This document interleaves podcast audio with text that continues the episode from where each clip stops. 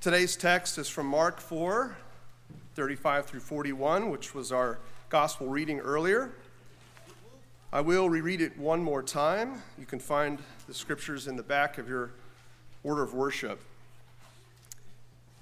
Let me give some brief introduction to Mark and just our passage since this is a one off sermon. The central theme for Mark focuses on the claim that Jesus is the Christ, the Son of God we know this because Mark emphasizes Jesus' proclamation of the kingdom of God, his ministry to the sick, his power over demons and nature, and that he dies for sinners. However, Jesus' teachings were not always well received. As was the case throughout his ministry, there were lies, misconceptions, and rejections of the truth claims that he made. And we know this in Mark because he highlights three particular people groups the crowds, the disciples, and the religious leaders. And all three of them, at times, or all the time, misunderstood him. When it, when it came time for Jesus to die, the crowds mocked him, the religious leaders arrested him, and the disciples even deserted him. But for this morning in our text, we're going to focus on the disciples. This morning's passage, we see that after an exhausting day of ministry in the district of Galilee, where Jesus was amongst the hills of Galilee and the town of Capernaum, he and his disciples board a boat and they set sail to the other side of Lake Galilee. What awaits on, on this voyage not only tests their faith, but it opens up the disciples' eyes to who Jesus really is. And so, this is where we will pick up in this morning's text. So please listen as I reread Mark 4 35 through 41. Hear the word of God. On that day, when evening had come, he said to them, Let us go across to the other side. And leaving the crowd, they took him with them in the boat, just as he was. And other boats were with him. And a great windstorm arose, and the waves were breaking into the boat so that the boat was already filling. But he was in the stern, asleep on the cushion. And they woke him and said to him, Teacher, do you not care that we are perishing? And he awoke and rebuked the wind and said to the sea, Peace, be still. And the wind ceased, and there was a great calm. And they were filled with great fear and said to one another, Who then is this that even the wind and the seas obey him. Let us go to the Father in prayer. Father, we ask that you would meet us here today, that you would speak to your people, that we would hear your word, not my words, but your word. And Lord, that we would respond in kind. We would, we would, we would have faith in you, Lord, faith greater than the disciples. But Lord, thank you that you're with us amidst the storms of life and you draw near to us. We ask, Lord, that we would not just be hearers of the word, but doers as well. We ask this in Christ's name. Amen. Fear of the unknown is a powerful motivator. I think that's why so many people are concerned with the current political and economic climate we find ourselves in. The not knowing whether our economy will improve or continue a downward spiral is enough to make anyone squeamish. And this fear of the unknown is evident by how our political parties have acted. Both parties this week, the major ones, sought to strengthen their position, either to retake territory that was lost or to hold territory. But whether you're a supporter of one of the major political parties, or an independent, or a cynical outsider, Everyone is hanging on for the ride, wondering if any of our problems for this nation might be solved. Now, while I agree that we live in uncertain times and trying times, what's more troubling is not the economic woes that we face or the political obstacles that we face, but the hopelessness many people have succumbed to. Not long ago, a Allianz Life Insurance Company conducted a survey of people from ages 44 to 75 of the 3,000 people that were surveyed, more than 60% said that they feared depleting their assets more than they feared death. In fact, the vice president of the company was quoted saying the following One of the things in the study that was most surprising was the level of fear amongst those who were polled. Now, on the one hand, this response seems totally irrational, crazy, in fact. But on the other hand, the response also seems strangely understandable. But why is that? Well, I think because for even us Christians, we misprioritize and at times succumb to hopelessness. Even though we know Jesus has got the whole world in his hands, we still worry. The problem is that unbridled, unchecked hopelessness can lead to fear as in this survey. But within this morning's passage, we find a similar response by the disciples. Though the hopelessness and fear is not tied to economics or politics, but instead to natural forces, the response is the same absent or weak faith. Beloved, we are at times a people that demonstrate hopelessness and fear when we realize that we are not in control of our surroundings, just like the disciples, just like our fellow man. Ultimately, this hopelessness and fear, it's the mere image of faithlessness grounded in the fact that we don't know and trust in the risen Christ as we ought to. And because we at times demonstrate hopelessness, fearfulness, and faithlessness, we must rest in the risen Lord Jesus for our salvation. So, what's our starting point? Where do we begin? And why did the disciples demonstrate these three characteristics? Well, it all started after a long day of ministry. You see, it's evening time, and Jesus has been teaching and miracle working all day. As recorded in the Synoptics, which is Matthew, Mark, and Luke, Jesus not only taught many parables that day, but he also healed a paralytic, he cleansed a leper, and even cured Peter's mother in law of her sickness. That was all in the same day. And I think that Jesus just had enough. He was tired and he wanted to escape from the crowds. In fact, the crowds were so dense that Jesus' own family, his mother and brothers, they couldn't reach him, they couldn't find him. That's recorded in Luke. Even worse, Jesus spent a portion of his time teaching on an actual boat in the Sea of Galilee and the crowds had gathered around him on the shoreline, and they were also in other boats around his boat. That's in the opening chapter of Mark 4.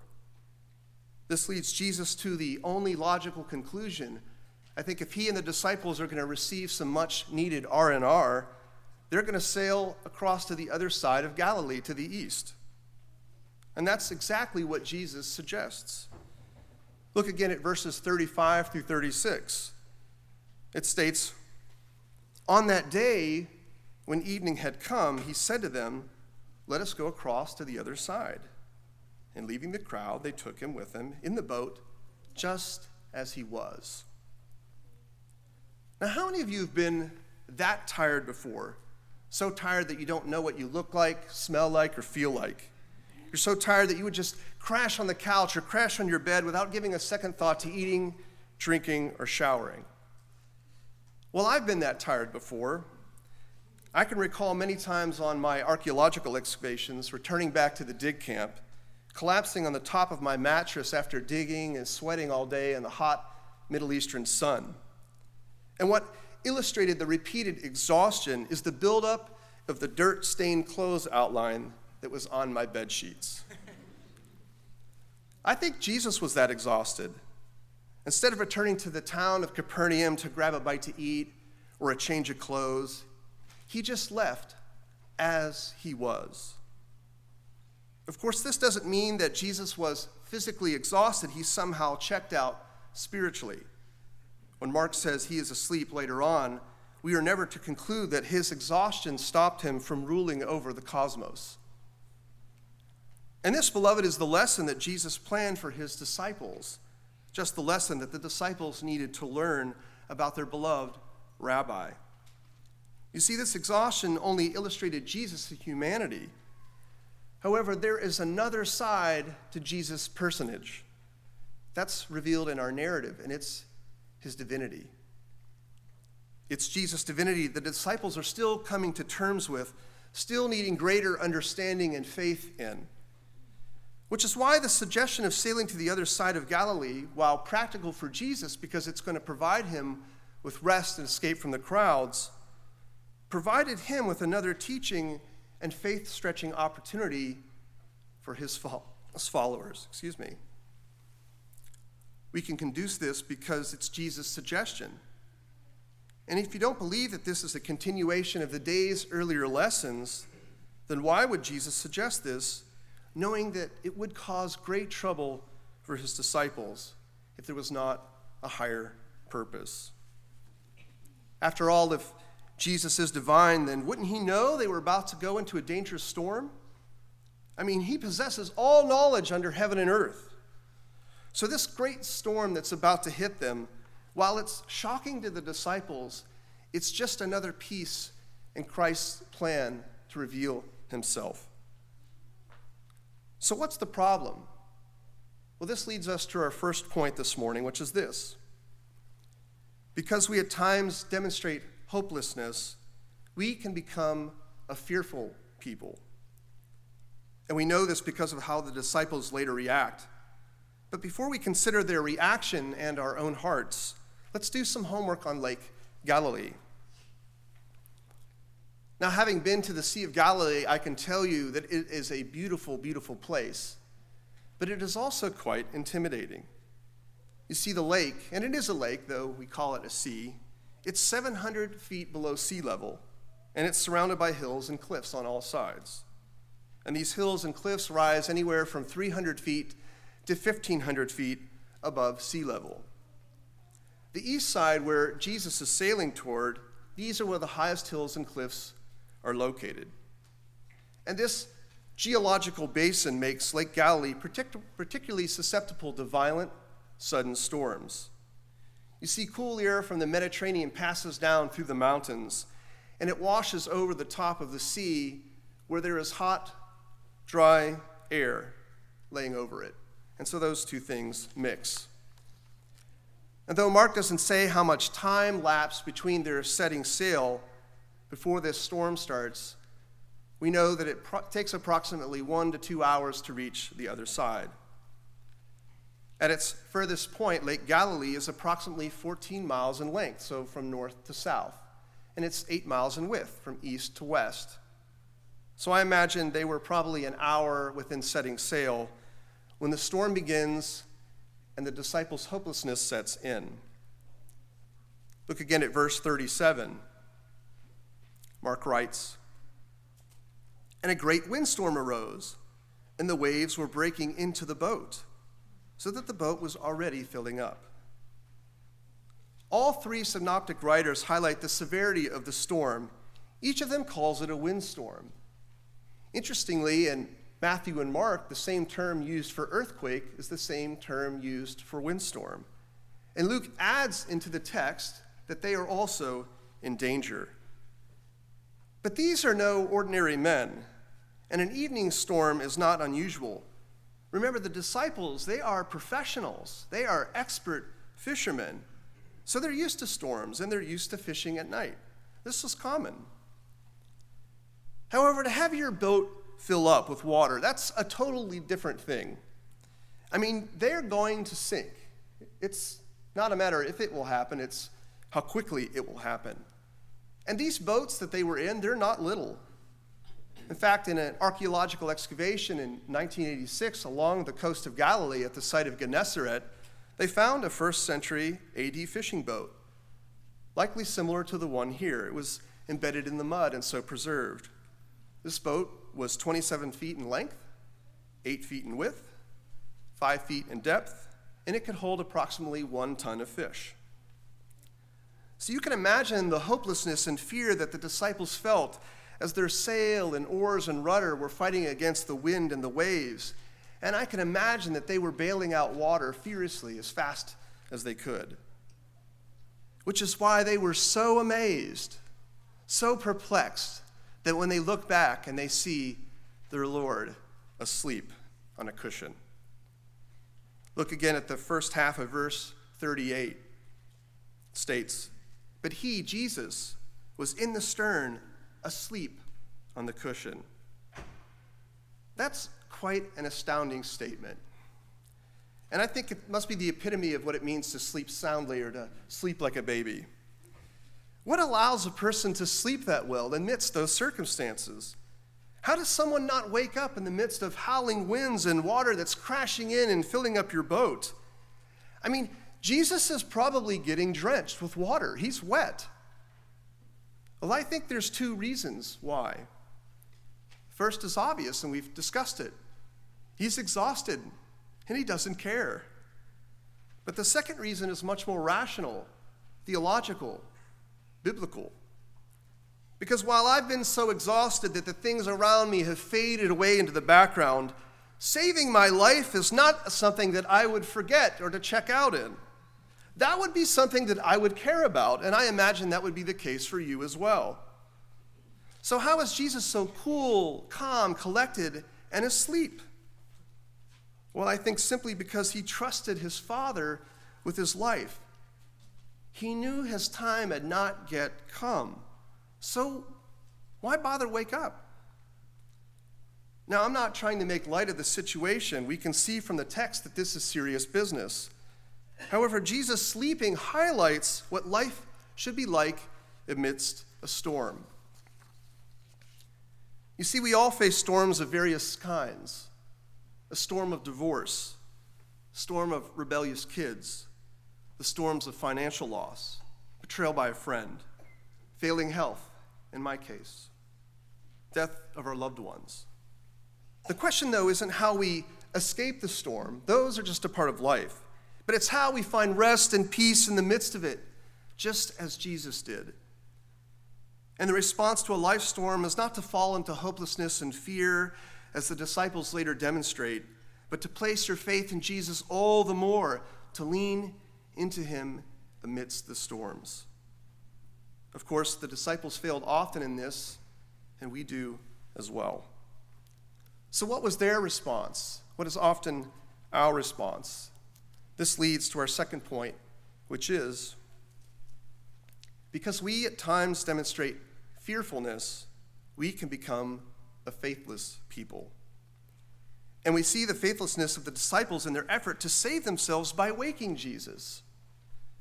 Look again at the second half of verse 38 it states, And they woke him and said to him, Teacher, do you not care that we are perishing? Now you're probably wondering why I'm using this verse to illustrate faithlessness. After all, aren't we, weren't they supposed to call upon the name of the Lord? Isn't that a good thing? And doesn't Jesus promise to help us in desperate times? Well, of course we are. And of course he does. But with the faith knowledge the disciples possessed concerning Jesus' divinity and the manner in which they pleaded, this verse reveals that their waking Jesus up was not necessarily a demonstration of great faith, but of faithlessness. Now, now stay with me on this point. How much sense does it make for disciples, expert professional fishermen, to ask rabbi, a rabbi, a professional expert teacher, for rescuing on the high seas? That would be like my father, who is a retired structural engineer, asking me, a pastor, to shore up the foundation of his own house during a tornado. That just doesn't make sense unless my own earthly father knows something about me that I don't know yet about myself. Which could be said of the disciples, right? Maybe they do know something more about Jesus. But if they do know that he is more than just a man, then why be fearful? Listen to how the disciples in the different synoptics in Matthew, Mark, and Luke illustrate this point with the disciples' questions or statements to Jesus during this storm. Matthew states, Save us, Lord, we are perishing. And our passage, Teacher, do you not care that we are perishing? Luke says, Master, Master, we are perishing. Now, either the disciples' words show complete trust and faith in this scenario, or they're demonstrating hopelessness, fearfulness and faithlessness. And I actually think it's the latter.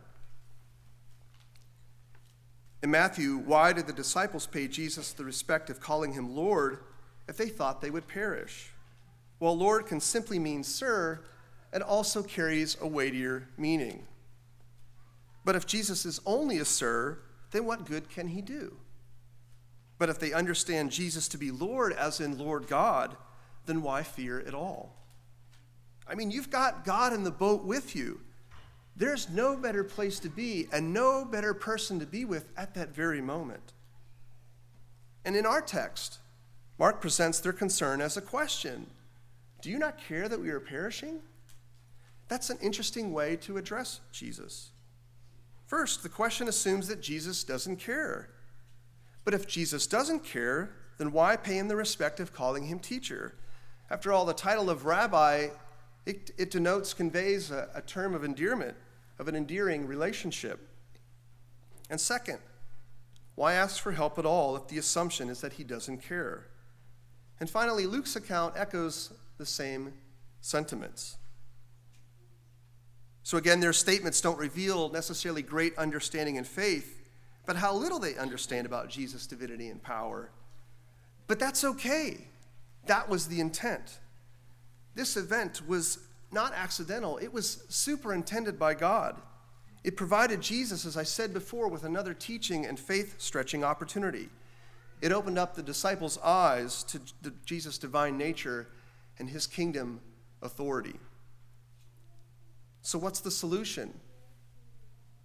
How do we respond? How did the disciples respond? This leads to our final point, which is because we at times demonstrate faithlessness, the Lord Himself must act on our behalf.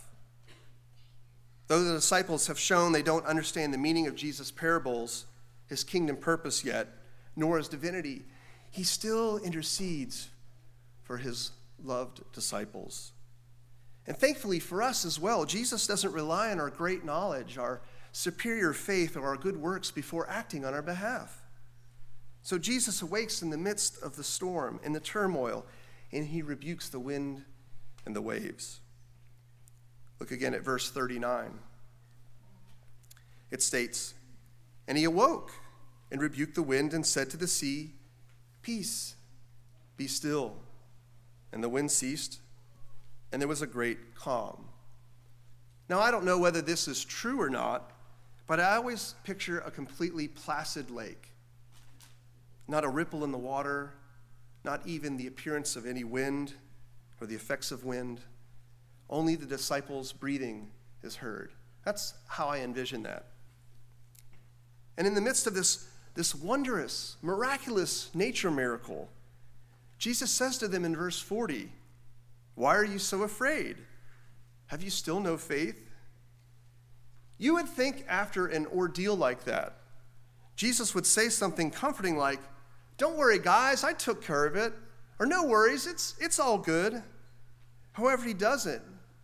Instead, he points out their faithlessness.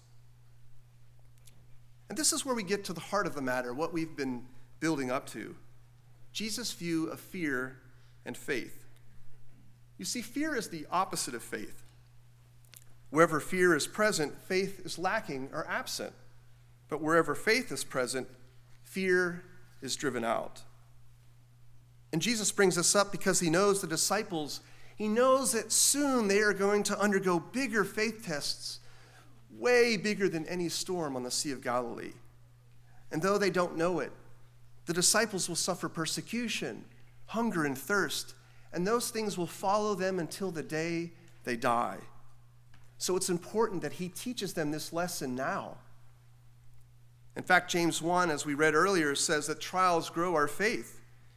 You see, it takes the hardships of life to burn off that dross and refine our hearts, to have a strong and fearless faith in Jesus.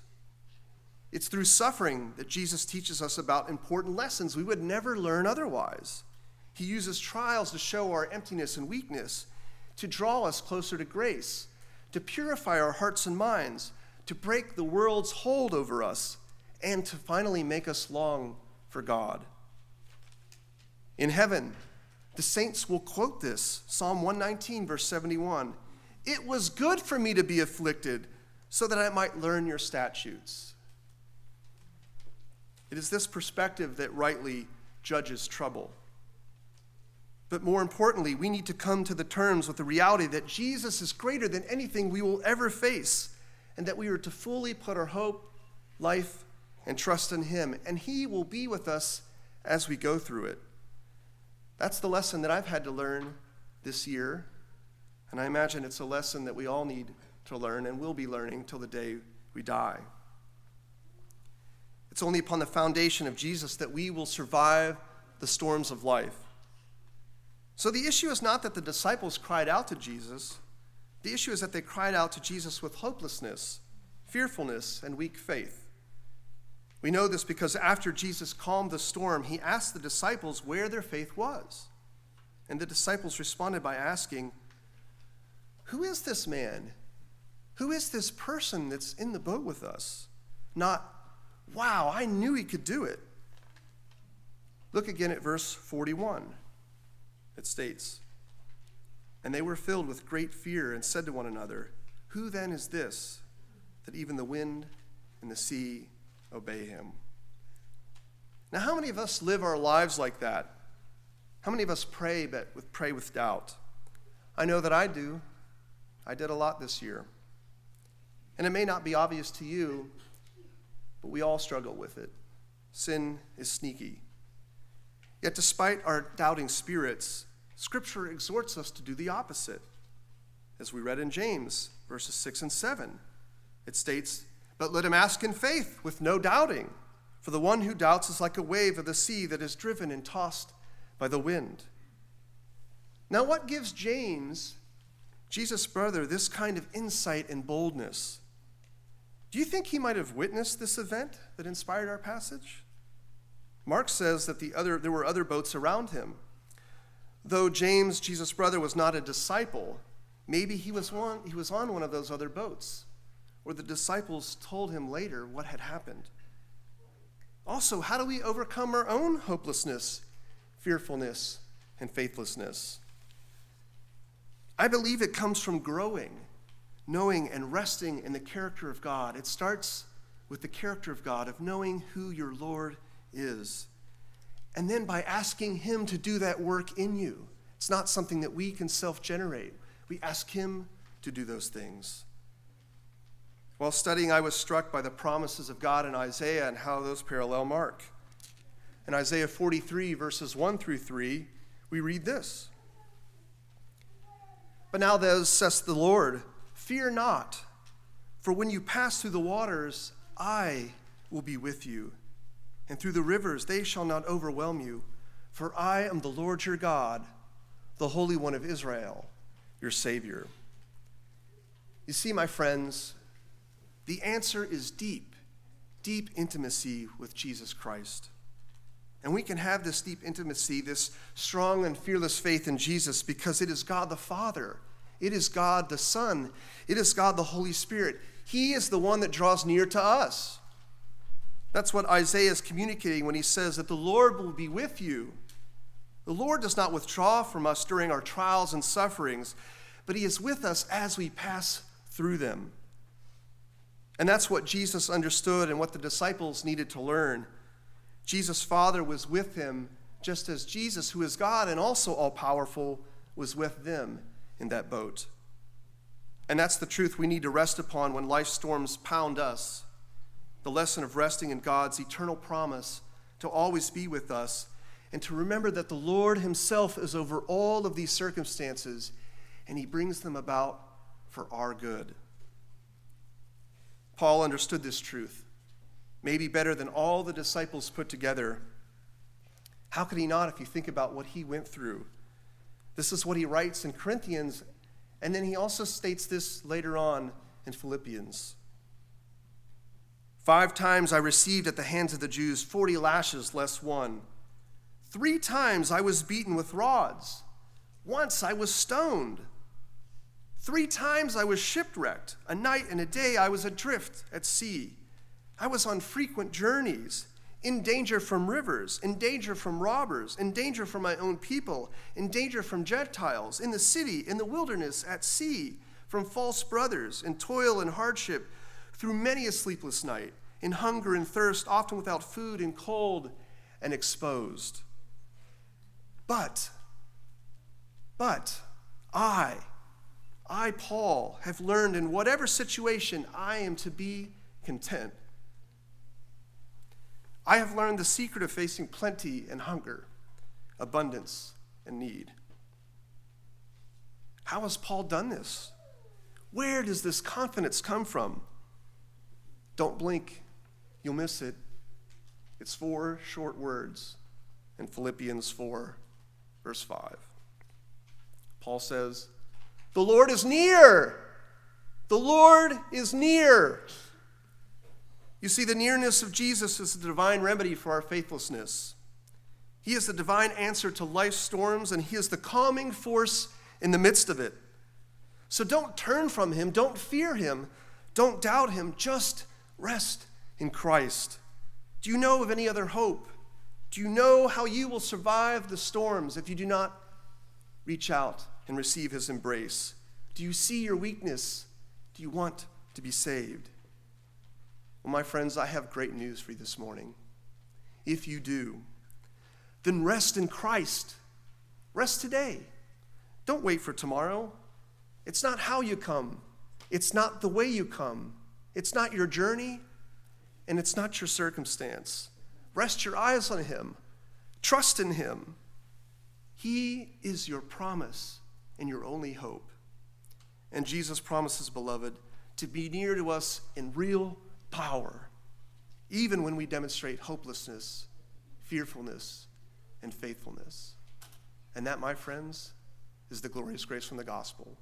Let us bow our heads for prayer. Lord Jesus, we love you because you are so good to us. You draw near to us, even when we pull away from you.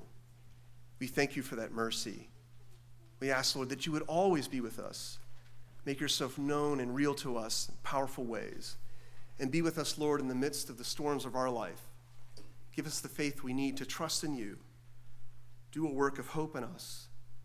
Remove our fear and give us great faith. We ask these things in Christ's name. Amen.